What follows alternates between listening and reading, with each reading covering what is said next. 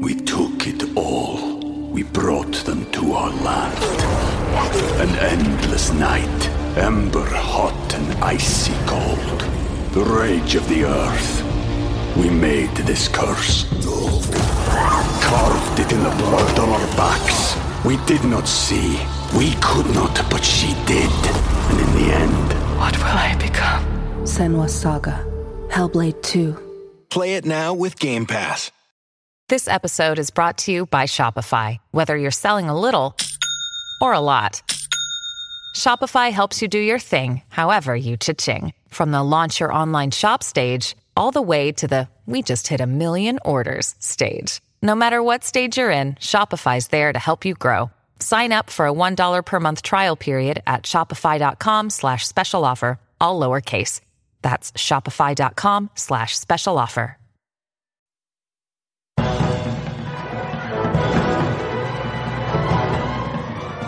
Hello and welcome to the Filmmakers Podcast. This is a podcast where we talk filmmaking from indie film to studio films and everything in between. How to get them made, how to make them, and how to try not to F it up, in our very, very humble opinion.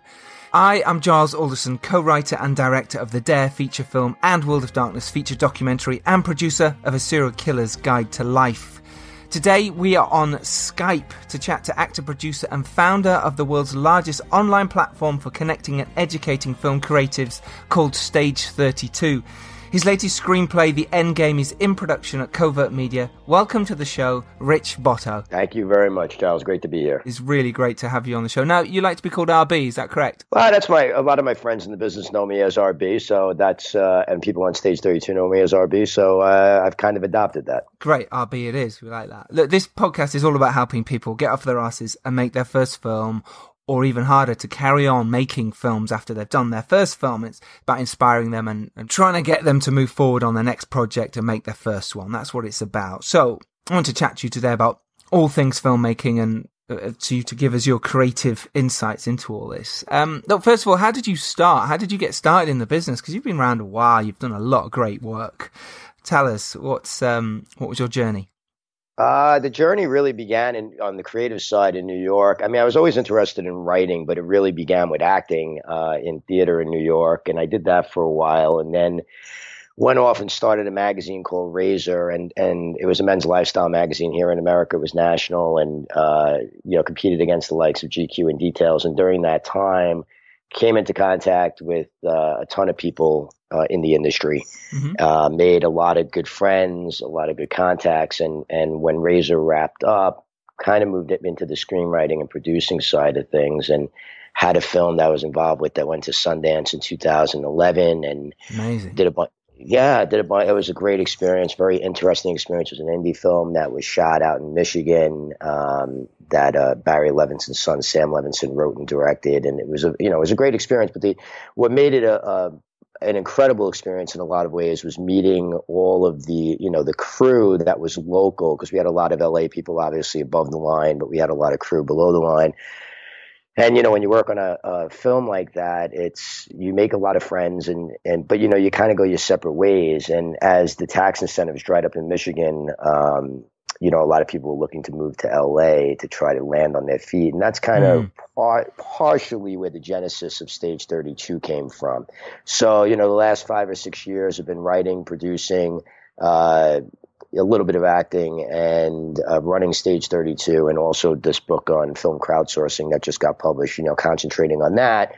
Which is very, very much in line with your mission here of, you know, getting uh, independent filmmakers to get out there and make their first films, but to also realize and recognize that you know audience building uh, and the business end of uh, knowing the business end of uh, independent film is is almost as important as the craft itself. Totally agree. I think it's vital that when people are first starting out on their journey that they understand what market they're going into, what they're actually, who they're selling it to, and why. Why would anyone want to see their film? There's no point in just going out and making a film unless you know that. It, well, it really helps, basically. It really does. So let's start No off with, with Stage 32. It's, you know, it's a free social network for people like myself working in the in- industry, you know, or filmmakers, screenwriters, producers, directors. Uh, and you can basically search for anything you need um, all the jobs, talent, all providers and everything like that. Tell us, tell us more about it. Tell us, you know, why should people get involved? Why should people jump on it? Because I'm on it and I love it. I think it's great. Uh, well, I'm happy to hear that. uh, well, I mean, the reason that people should get on it is they, you know, you need to help yourself. And I mean, this business is about contacts, which is mm. one of the reasons why I started the platform. I, I believe that there was a need for a niche social need, uh, social media site that the broad-based social media sites were just too broad for people for creatives. Mm. Um, so uh, you know, I started it uh, about five six years ago. Uh, went out to 100 of my industry friends and said, "Look, you know, this is what I'm looking to do." Showed them the concept. Most of them took to it right away and understood what I was going for. Some of them needed some convincing because they were so trained just to be on Facebook and yeah. Twitter and all that. But eventually, they came around. And uh, we, you know, we've gone from hundred of my friends in the business to 500, over 500,000 worldwide, and we've added a, a huge educational uh, component to it, which is another thing that's near and dear to my heart, or another uh, area that's near and dear to my heart. So we spent about two to three years cultivating relationships, not just in Hollywood, but throughout the world with people who people in the industry who are doing it right now and who are at the forefront of this sort of independent revolution, not only in production but in distribution as well, and you know, in, in digital and the streaming platforms. And we, we cultivated these relationships, and then a few years back, we turned on our education, and now we have over about 1,200 hours of uh, education on the site, webinars, classes, labs, things of that nature, along with probably another thousand hours of free content, not to mention about 1,200 blogs that mm. we've so there's just a, a plethora of content and education, but of course, the core of where we began is the networking. You know, and, and to me, it all begins with networking. Yes, yeah, it is. It is absolutely vital who you know as well, um, and who who you come into contact with. there's there's something that's lovely that's on your website, and I'm going to read it out because I think it's really nice. To have success, you need to surround yourself not only with extremely talented creators but true collaborators. I think it's a it's it's a really lovely quote, and I really like it, and I think it's so true. I think the people who you surround yourself with can only drive you on. If you surround yourself with people who are bringing you down all the time or say, oh, you can't do that. What's the point trying to make the film? Or I'm tired. I don't want to do it. don't want to write today. Then you will bring yourself down too. Whereas if you're uh, around people who are busy and on it and want to make films, then it inspires you, right? Uh, and no question. And I mm. think that, you know, we, we do a lot of our work in isolation and, you know, and then we kind of go out and, collaborate. And it's so important to be able to not only have a support system of like-minded people who are, you know, pursuing the same are on the same path and pursuing the same dreams, but I think it's also vitally important for creators to find people who are like-minded that they want to work with because it, there is something to be said about finding your tribe and finding people that you want to go back to the well with over and over and over again. And you see this on the big scale. I mean, you see uh, you know, Scorsese working with the same editor for, you know, since day one. You yeah. see uh, Spielberg working with the same cinematographer mostly. Um, mm You know, people like to go back. There's a comfort level, there's a shorthand that develops, and people like to work with not only people that can be trusted, but that share that sort of vision. And that all begins with networking. That all begins with being out there and being visible and being present and being collaborative yourself. And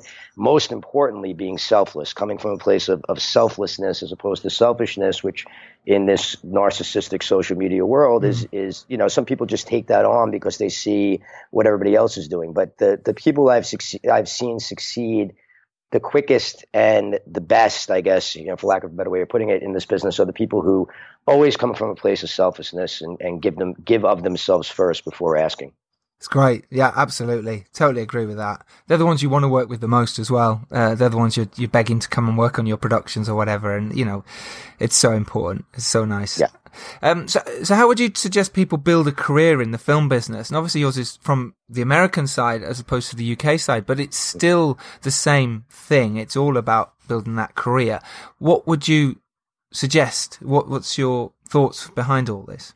Well, I, I, do, uh, you know, I, I, do believe it begins with networking, but I think what's changed over the last three to four years is that, you know, it, it's no longer the American business, the the UK business, it, you mm-hmm. know, the the uh, China business even anymore. It is a global business, and I, I kind of get a kick sometimes out of people on stage 32 who say, "Oh, I'm getting network requests from producers in you know South Africa. I, yeah, you know, why the yeah. hell would I want to connect with them?" And I say, if you don't know why the hell you don't want to you want to connect with them, you don't understand the business right now. Exactly. You, should, yeah. you need to be connecting with everybody. The world is wide open. The the opportunities are greater than they've ever been, especially with the advent of digital and, and obviously the streaming platforms who are looking for more and more content. Netflix announcing a couple of days ago that they're throwing however many billions into original content. Indeed. You need to have content. You need to have contacts everywhere. So to me, it all begins about, you know, I always say that I look at it like this 50% of my job on any given day is to create or to handle my business. If, if I'm producing something, if I'm, if I'm writing, then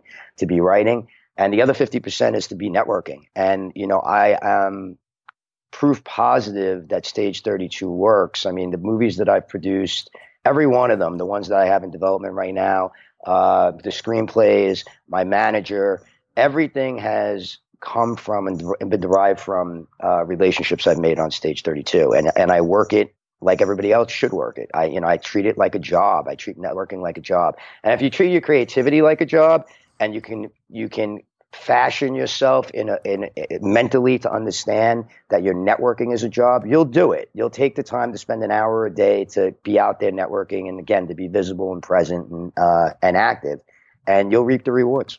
Absolutely, yeah, totally. Let's talk about your first um, foray into filmmaking with with producing. Tell us how that happened. Because obviously you, you, sort of, you skipped over it quite nicely. Um, so it's like, yeah, then I just produced a film, and you know a lot of people out there dying to make a film or have made films that don't know how to make the next one. Um, what was your process there? How did you actually get on set? How did it happen? How did you raise the money on that first film? Well, it really it kind of was bred out of a failure, which is which is something that I always think is a lesson in this business. I don't want to call it a failure because I mean, mm. I mean, projects fall apart all the time. But do, yeah. I was involved I had been asked to uh, produce a film. A friend of mine had written a screenplay, and he asked me to come on board. Uh, you know, just by virtue of some of the relationships that I had uh, to help put this film together. And at the time, this was you know, today this film would probably be an indie film, but back then this was something that the studios would make. We're talking only, you know, maybe eight, nine years ago, but it is still something that a studio wanted to make. I won't say which studio, but the studio got involved and they were very interested, and it was going to be a thirty million dollar film, and we had oh. two a two A list stars attached, and we were really happy. We were ready to go. And what happened was we had the, the, studio was giving us most of the money, but we needed to get a little bit more. And time was drifting on and drifting on and drifting on. And then finally, one of the stars said, I don't want to wait anymore. I have other things I need to do. And he backed out. And then, uh, the uh, actress, the lead actress, backed out because he backed out, and all of a sudden mm-hmm. we were dead water. And we learned a lot of lessons throughout that because, you know, there was some warring between, uh, you know, some of the producers and differences of opinion on uh, the creative path of this film. And, and it really shouldn't have been. It was, it was a, it was an example of, which happens so often in this business, of people getting in their own way after they've already crossed sort of the crucial threshold of, having the right people involved and having a good chunk of the money in, that's not a time to be battling over creativity or, or creative paths. So when the when the film that ended up going to Sundance came to me, it was it was actually the script wasn't quite ready yet. I didn't know if I really wanted to be involved. I, to be honest, I didn't love it at that time.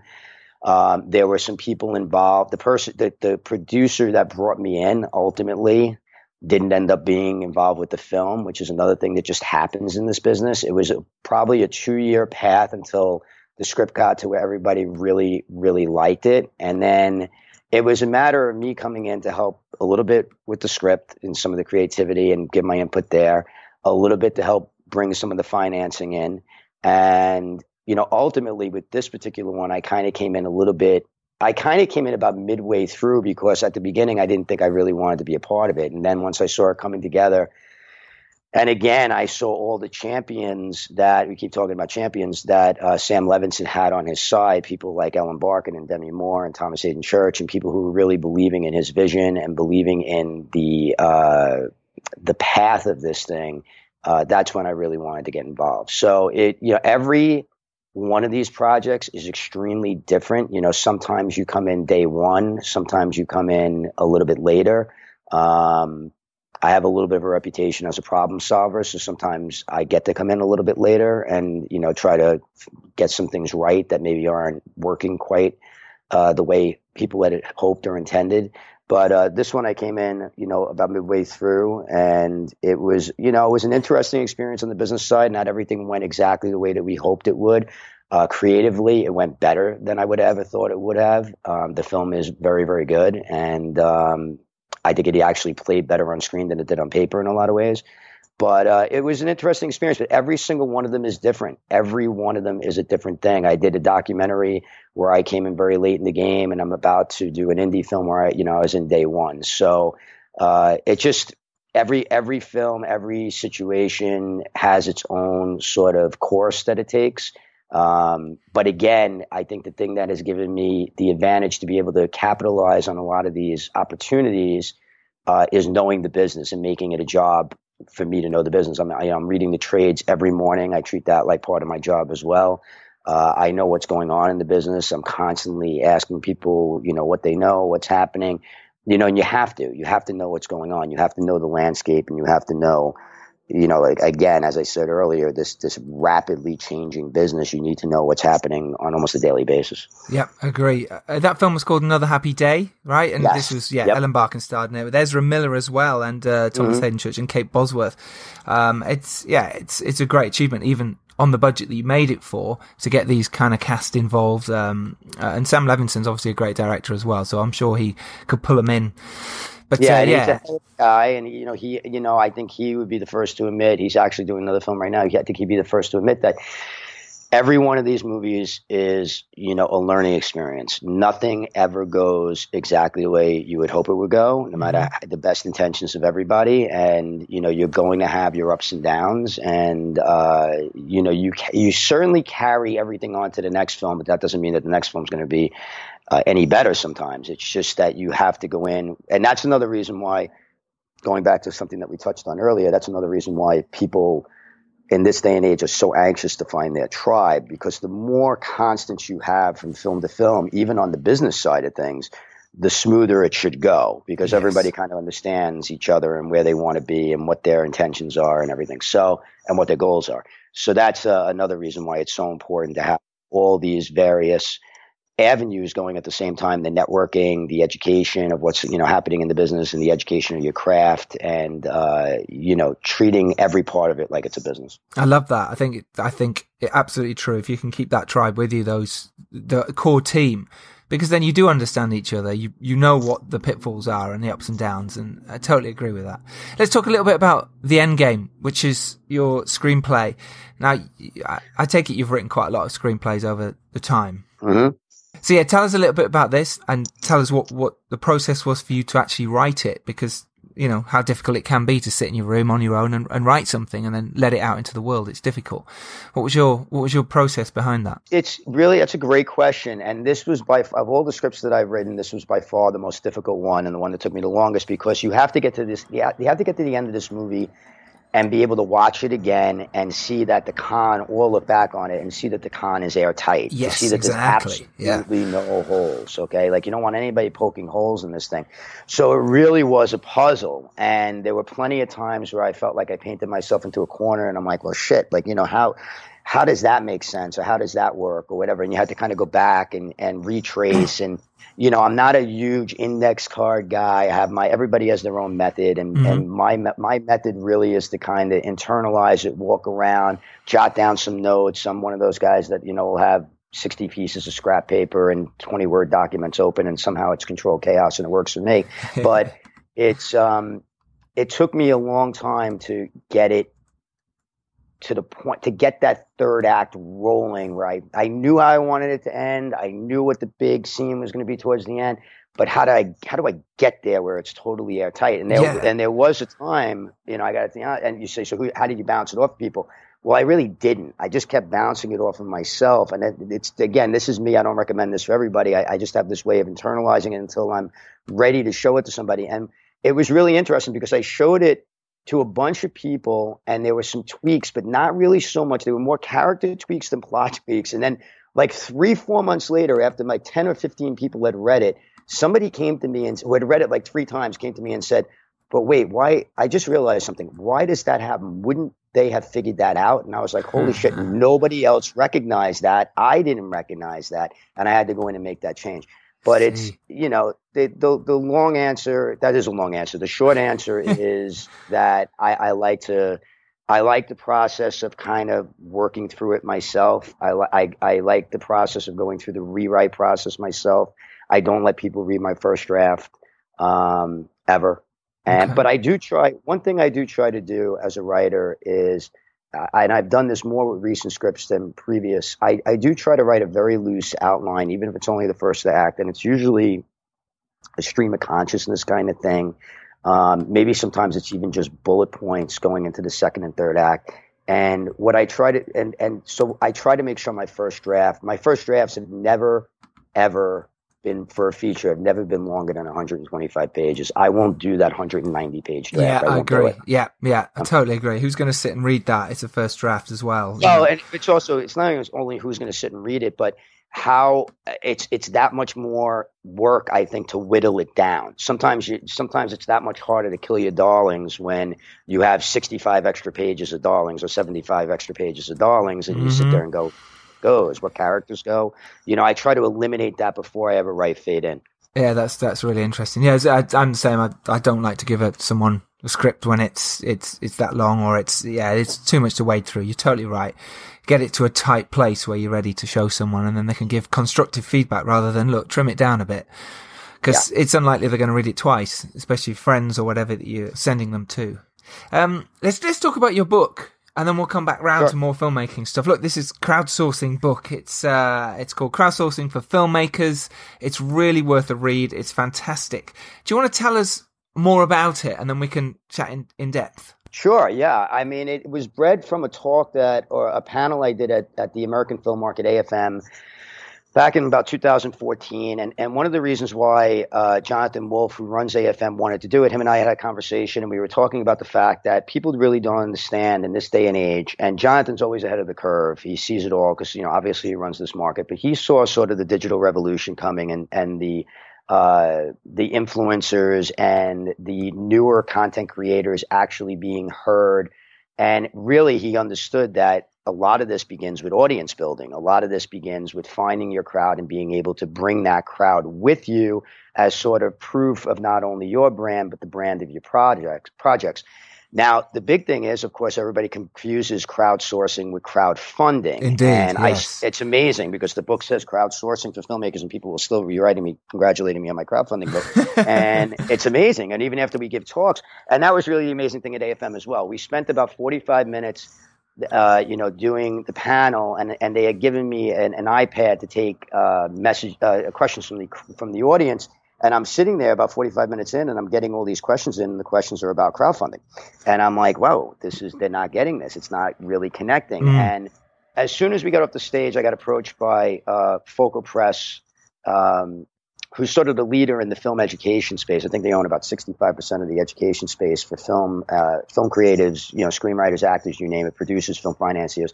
And they asked me to write a book on film crowdsourcing. I kind of pushed them off for like a year simply because I didn't think I was going to have the time. And then finally I agreed to do it. And I, I, one of the reasons I just agreed to do it was I kept seeing the confusion out there for one, but for two, it really is more important than ever. I mean, this idea of being able to bring a crowd with you as proof is so vitally important. I see it every day in this business. I see managers who will, you know, or uh, managers, agents, producers, film financiers who will turn down decent content sometimes in, in and and take on the same type of content if it already has sort of a built-in audience. So whereas people used to only be interested in existing IP and the audience you could bring with existing IP. Mm-hmm. Now you're seeing managers, agents, producers, film financiers get involved with with uh, creators and content where the existing IP essentially is the audience you're bringing with you.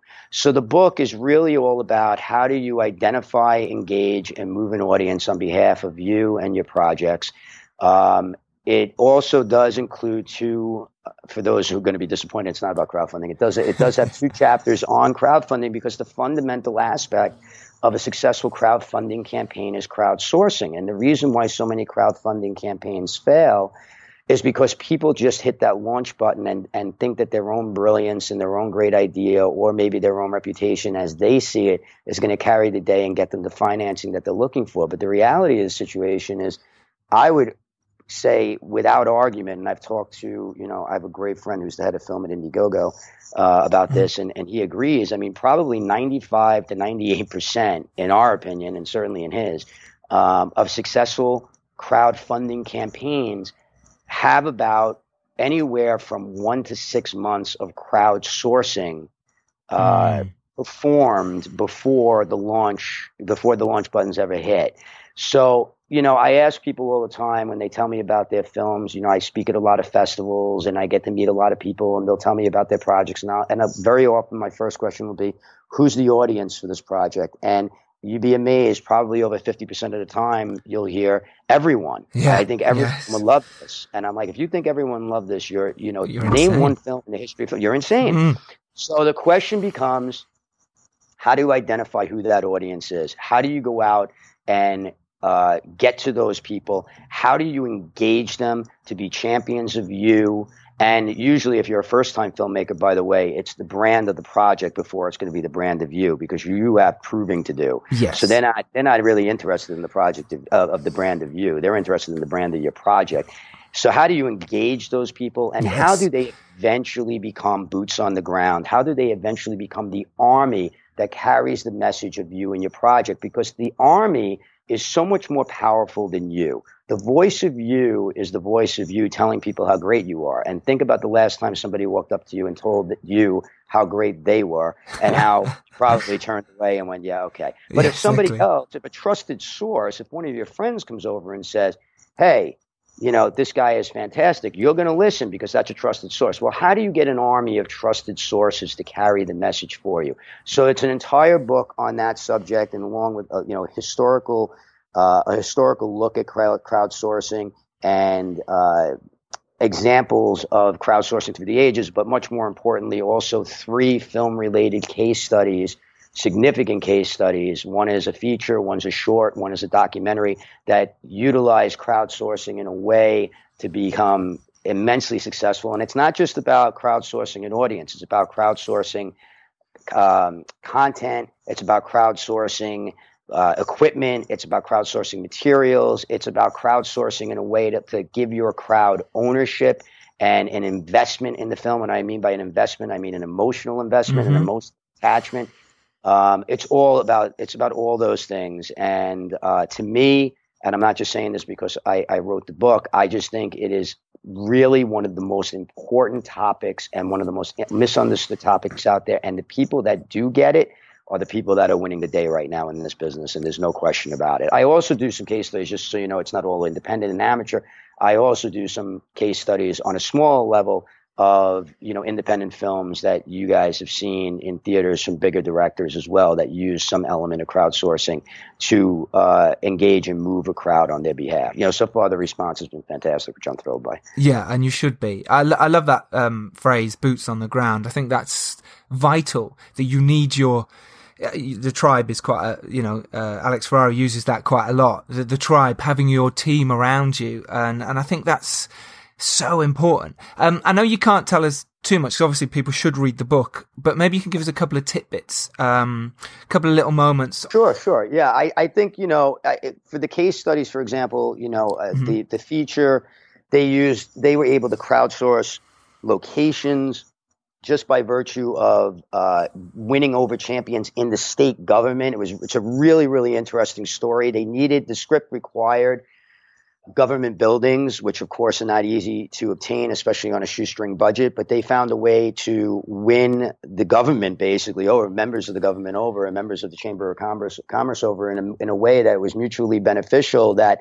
the Chamber of Commerce got behind and and uh, various members of the government got behind the film to promote it. Uh, it. It's a really, really interesting story about how they were able to crowdsource these locations we, in the short, there is a great anecdote about how you know they they only had I think thirty thousand dollars for the short, which I say only that's pretty good for a short, but they but you know but they had it was an am, really ambitious short. They didn't have the money to get the equipment they wanted. They were able to crowdsource the equipment. It's fascinating what you can get done when you basically say to your crowd, you're a partner in this, you're a part of this. And it mm-hmm. takes a lot of skill and it takes a lot of finessing and it takes a lot of listening and it takes a lot of engagement. It is work. And that's why a lot of people don't like putting in the work and putting in the time. I'm fortunate to be in a position where I get to do some consulting and I could tell 10 minutes in you know, when I start asking questions, who's going to, you know, who's going to go the long, the long distance? Who's going to, who's going to be in it for the long haul, and who's going to jump out, you know, at the beginning? Because it is work and it does take time, but it is rewarding as hell yes. when it works right. It and, and you will reap the benefits. You will reap the rewards. Totally agree. And yeah, you're so right. It is really hard making movies. It's just really hard, but there are rewards and it is wonderful. We kind of, well, we did do this with a serial killer's guide to life, which I helped produce for Staten Cousins Roe and we crowdsourced this. We got uh, lots of free locations. You know, we, we really worked hard to, to get some boots on the ground, if you like. People were, mm. you know, involved in the film and like, look, this, you're part of this. And that's wonderful when you do that and you go, actually, we can make this for a very low budget because we're, we're asking people and people are actually willing to help. People do want to get involved. So yeah, I, I totally agree with it. Look, the book is crowdsourcing for filmmakers. It is on Amazon and probably many other places, but do check it out. I think it's a wonderful book. It's, you know, how to get your message across of your brand and to get your tribe involved. Um, a couple of other questions for you, if you don't mind. Sure. What makes a good low budget film?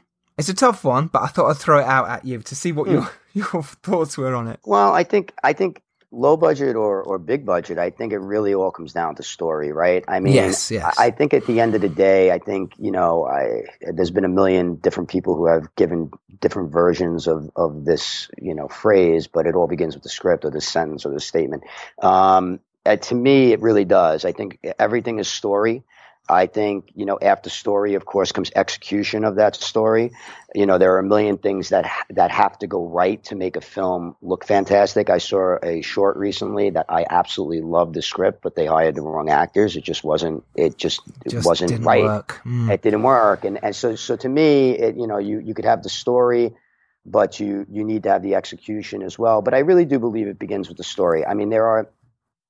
I, I guess there are examples where you know, there are certain studio films in this day and age that are bulletproof that people are going to go to see some of these franchises, no matter how ludicrous and ridiculous the story is. Yeah. That's not me. You know what I mean? Mm-hmm. But if mm-hmm. you're making a small budget indie and you want people to be engaged, and look, like we've been saying for the last, you know, a half hour or so, there is so much content being created today. And that's another reason why the crowdsourcing uh, part of this is so important is that, you know, how do you stand out from the crowd? Yes. And, and, Yes. You know, so it it's and there are a lot of people making great films, great independent films, shorts, everything, but sometimes they again they don't bring the audience. So the so the audience isn't out there telling every it's not getting reviewed. It's not getting people aren't going online and telling people that they need to see it. They don't have those boots on the ground. Sometimes mm-hmm. it's picking the wrong distributor. Sometimes it's picking the wrong path. I've seen people create great great work and go out and hire a sales agent that they just kind of almost like pick out of a phone book for lack of a better way of putting it instead mm-hmm. of doing their research. You know it, it's it's you can't shortchange yourself in any area of this. It's no, it's it's not enough to make great content anymore. You have to make great content that's going to be seen, and part of that has to be that when you're thinking about the project at the beginning, you're thinking about a who's the audience, how do I engage them, how do I move them, then B, how am I going to get the film out there? You know what I mean? What am I going to do when this is done? You should be thinking about that from the beginning. Am I going the festival route? And if that doesn't work, what am I going to do after that? Am I going to not go the festival route and try to just go straight to the platforms? And if mm-hmm. I do, who's going to facilitate that? You need to have all these things in play because you know a great independent film that hasn't doesn't have an audience is like you know the proverbial tree falling in the forest with nobody around. Yeah, yeah, Absolutely. Yes. Story's key. Uh, and yes, moving forward. We took it all. We brought them to our land. An endless night, ember hot and icy cold. The rage of the earth. We made this curse. Carved it in the blood on our backs. We did not see We could not, but she did. And in the end, What will I become? Senua's Saga. Hellblade 2. Play it now with Game Pass. This episode is brought to you by Etsy. Sound the gifting panic alarm. You need to get an amazing gift. Wait, no, the perfect gift. Relax. Now you can use gift mode on Etsy. Gift mode on Etsy takes the stress out of gifting, so you can find the perfect item for anyone and any occasion. It's easy. Just tap or click gift mode on your Etsy app or Etsy.com. Then answer a few short questions about who you're shopping for and what they like. And gift mode instantly gives you curated gift ideas based on hundreds of personas. Now it's simple to find gifts made by independent sellers for all the people in your life. So whether you need a housewarming gift for the new homeowner or a birthday present for the pickleballer, Gift Mode has you covered. Need to find the perfect gift? Don't panic. Try Gift Mode on Etsy now. If someone comes to you with a project, what is it that you'd like to see? It's it's a great question because I, I get probably solicited, even though I, I even on stage thirty two, if you go to my DM, it says please do not send me material if you wanted to say yeah. yeah. because you know the problem is is that first of all I want you to know me a little bit. I want you to build a relationship with me. Like I, I've been saying all throughout this call, everything begins with relationships. So when people hit me up on Instagram, private messages, or Twitter, and they're not even following me, or they've never had a moment engagement with me, or like I post an article that's been written and they're like, "That's great, check out my film," or you know, "Thanks for the follow, look at this." It gets instantly ignored. It just does. It's I don't have a relationship with you. You are not trying to put the effort forward. There's a great anecdote in the book about a, an Oscar-winning uh, screenwriter director uh, at the Austin Film Festival where this happened, where one person came up and gave him the look at me approach, and he just eviscerated him. And the next person came up and asked him a question about one of his biggest flops, and they be- and they became not only fast friends. Not only did he help her with her, you know her career, but he bounces scripts, he bounces ideas off of her now. It's it's pretty fascinating. It's a great story, but it's it, it encapsulates exactly what I'm talking about. If you're going to bring, if a project's going to come to the table, I need really a couple of things. One, I'd like to know that we've had some sort of contact before. You're at least trying to build a relationship with me. Two, I want to know that you know I have to look at it and the story has to be in place and everything needs to look pretty pretty good. The third thing though that I love to see, and again in this day and age, this is where it's very very different than maybe it was five years ago is I'd like to know that you at least have some understanding of the business and or that you're bringing something to the table. Do you have a director in mind? Or there's some, is there some financing in place? Or like, don't come to me expecting me to carry everything because there are a million projects out there where I could carry everything. Mm. Uh, what can you bring to the table or what do you bring to the table? And sometimes, by the way, it's you've done a short that has a gazillion views on uh, YouTube or something, or your social media account has 50,000 you know followers or whatever. You're bringing an audience at least. You're bringing something to the table. And to me, that's really, really important. And I, and I, you know, I don't want to undersell that. I have literally been, let me take it a different way with actors. Okay. Yes, I have, yeah. I've been in a casting room and I was in one recently for a friend's film where he asked me to sit him. at the end. They were down to two actresses and both of them were fantastic. They were amazing. They both had completely different takes on the part. Neither one was wrong. In fact, they were both so intriguing.